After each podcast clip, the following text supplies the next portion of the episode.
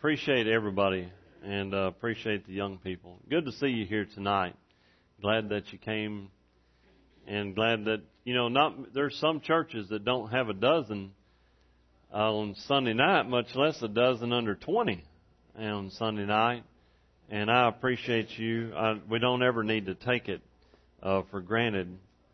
What what can we do for the Lord this coming week? You know, we think about You know, big plans, long range. Well, let's just do something for God this coming week. And uh, something that you're doing right now, and this is a scripture we often uh, run to and cling to, in Hebrews chapter ten and verse twenty-three. Just read this passage. It says, "Let us hold fast the profession of our faith without wavering, for he is faithful that promised. Let us consider one another to provoke unto love and to good works, not forsaking the assembling of ourselves together, as the manner of some is, but exhorting one another, and so much the more as you see the day approaching." What what can I do to encourage others? What can I do this coming week? In that very first part, I need to hold fast the profession of our faith in our uh, Bible study that we had just a little while ago. I shared with some in our class about what the Pulaski County judge just issued here in the state of Arkansas, and how that now the Bible Belt in Arkansas is in with all the other states now issuing same-sex marriage licenses. And that just took effect Friday. And um, as a matter of fact, I handed out some printouts. A lot of people uh, may not have been aware of that. And, uh, and then immediately there were some that wed on the courthouse steps. And uh, they're outside of Eureka Springs, and also uh, some people from Fort Smith. Eleven marriage licenses overall were issued. Whether or not they will continue to be recognized by the state is a whole other thing. But that same thing goes, let us hold fast the profession of our faith. Can we stand for truth? Can we stand for prayer? Something that did happen is that, uh, and that's good news, that's bad news obviously, but good news, the Supreme Court of the United States said that it's okay for state, federal, and local authorities in their meetings, whether it be a state meeting, a federal meeting, a county meeting, to open up with a word of prayer and even pray in Jesus' name, and that it's okay to do that. And fortunately, that's a ruling on prayer. Daniel, it was outlawed for prayer, and, and he he went in and he he's going to pray anyway, and he prayed. So what do I need to do? Prayer should be a life, a part of my life, and and I need to pray more. As a matter of fact, there's a verse, and you don't have to turn over there, but we can refer to it in First Thessalonians five seventeen, where it just says, pray without ceasing, just just a couple of words. First Thessalonians five seventeen. Uh, the second shortest verse in the Bible is the one before it, which says, rejoice evermore. Well, there's not a whole lot to be rejoicing over today. I did want to take the moment to rejoice about these young people. I did want to brag about them. I am thankful for them, and that's something we should rejoice about. So again, what can I do? I do this coming week. What can I do for Promised Land? And, but that's really just a, that's like a, a blanket being over, over the entire issue. What can I do for the Lord? What can I do for Jesus this coming week? How can I be an encourager? How can I lift some people up? How can I lift people up in prayer? How can I give, uh, if I'm going to do these things, I've, there's some requirements that I've got to remember. If I'm going to have a prayerful attitude and encouraging attitude, I've also got to be humble, which means this. A lot of times we only pray for people we agree with. But we need to pray for our elected officials that we may disagree with. A lot of times we only pray for people we like. Well, the Bible says we need to pray for people that we may not like or may not agree with, and pray that God would bless them. So I've got to have a humble spirit and a forgiving spirit. Did you know without those two things, my prayer will not reach past the ceiling? Without a humble spirit and a forgiving spirit, the Bible teaches this. Matter of fact, God says this, He resists the proud, but gives grace to the humble. Which means this, that He's going to He's going to say, I see your heart. Matter of fact, what did He say when they were anointing David? That God doesn't look on the outside, but looks upon the heart.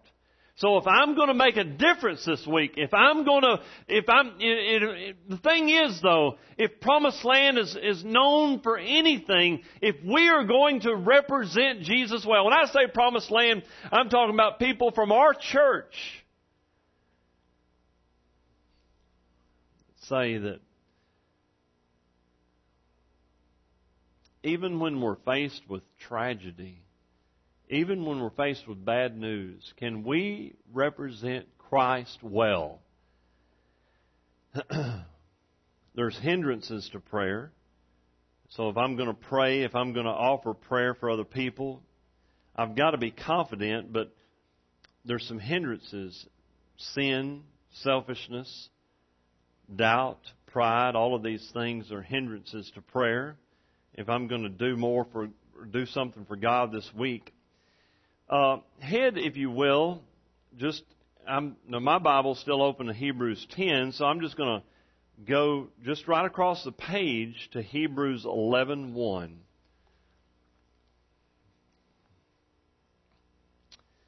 And this is a description of faith, and then also we'll look at it, and then verse six. Hebrews eleven one says, Now faith is the substance of things hoped for, the evidence of things not seen.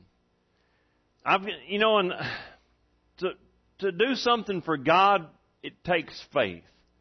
To do something that uh, is just that God just smiles at. If you want God to smile on your life, if you want the Lord to say, "Behold," remember when He said about Jesus, "Behold my Son, in whom I'm well pleased." He's doing something, I think, sometimes Jesus' heart.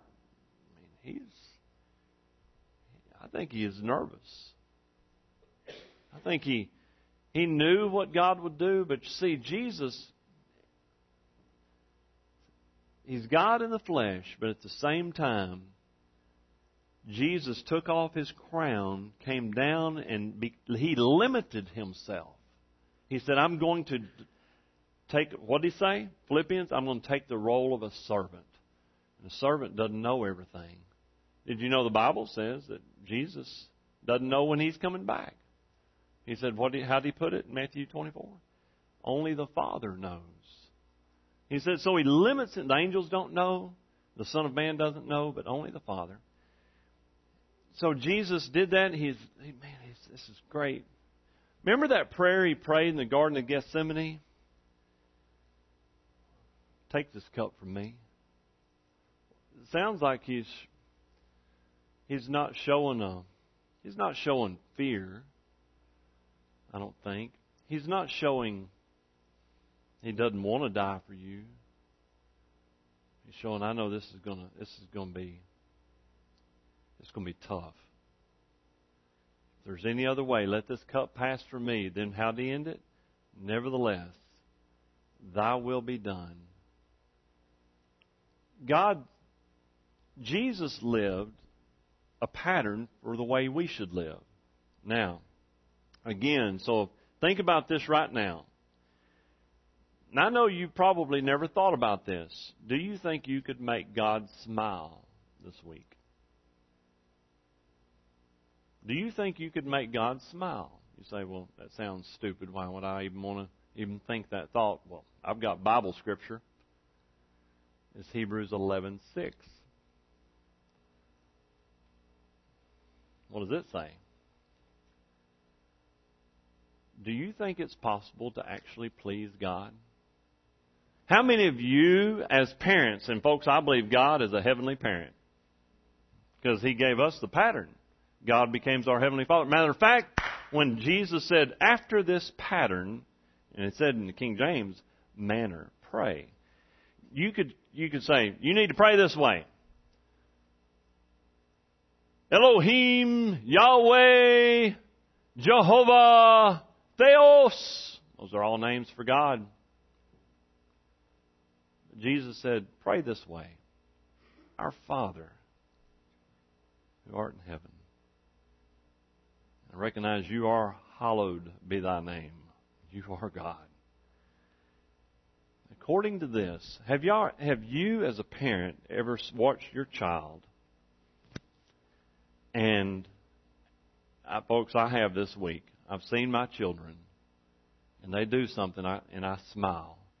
You know why? They do something that pleases me. They do something and they get it. They do something and the light comes on. They do something and you say, there's hope for that young'un. Man, they got a shot at life. Praise the Lord, they finally did something right. You know, but just think, according, do I have scripture for this? You better believe I do. What does Hebrews eleven six say? Faith pleases God. So could you make, is it possible for you to make God smile this week? I say yes. Which means, is there a way that you and I can make God pleased? Do something by faith. And according to the Bible, according to the Bible, you will please God. Have you ever thought about that? So what can you do for the Lord this week? You can make God smile. You can actually get God's attention. You can actually make Him on His throne scoot to the edge of His seat and say, look, they get it. Wow. That's, there's hope for that young'un. There's hope for that young'un. And God will say, they're trying to live by faith. They're, look at them. Look, look. Hey, Gabriel, look. They got a shot. Son, that's right. You died for them and rose again. So you can get God's attention. How? Do we have scripture? Yes. But without faith, it is impossible to please Him. For he that cometh to God must believe that He is, and that He is a rewarder of them that diligently seek Him. Well, I need to, there's a lot of things we could preach about and talk about by faith, but let's, let's just finish up. One more thing. Let's head to Proverbs eleven thirty. What can I do for the Lord this week? What can I do for the Lord this week? Proverbs eleven thirty is a really cool verse. The fruit of the righteous is a tree of life. Got a uh, semicolon there in my Bible. I think you probably do too. There's a thought there, and then it follows by another thought, which tells me this. If you walk with God, you're going to produce fruit. Period. Psalms one, there's a ton of other scriptures that say, he that's planted by the river is going to produce fruit.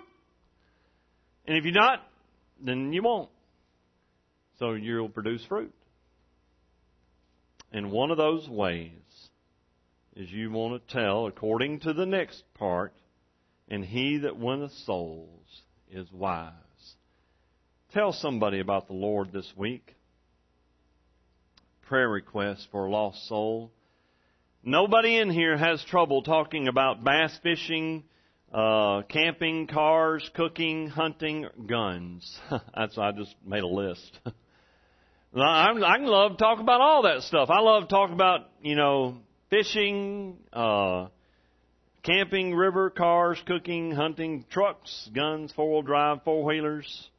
I love to talk about any of that stuff. Food. What what are we going to eat next? We always go to that. Baptist And uh, that reminds me of that story. And uh, show and tell, second grade, a Catholic little kid went there and he brought a crucifix and said, "This represents my religion." A Jewish kid brought uh, a menorah and said, "This represents my religion." A little Baptist kid showed up and said, "Here's a casserole. This represents my religion." And uh, so Baptist and cooking. We love to eat, don't we? We love to fellowship. And uh, but the most important thing you can do for the Lord is not make a casserole. The most important thing you can do the Lord for the Lord is tell somebody else about the Lord. So what are you going to do for the Lord this week? Can you make Him smile? Can you say an encouraging word to somebody? Can we pray? And can we tell others about Jesus? As we prepare for our hymn of invitation, whatever God may be laying upon your heart tonight. A lot of people that you're here and you already know what you have planned the rest of this week. Some of you will be in school. It's not very long, much longer do we have, do we? We don't have a whole lot left in school. Uh, a lot of you may have plans to do, to fix something tomorrow. You may have plans. But have you planned? Think about this. Have you planned? Besides coming to church on Wednesday, can we do anything for the Lord this week? Besides just come to church. That, that's good. And we read the scripture where it says, "Not forsake the assembling of ourselves together." But it also said to encourage one another. Lift one another up in prayer and love and hope. The Lord knows we need encouragement. We sure do. Father, I thank You for this time.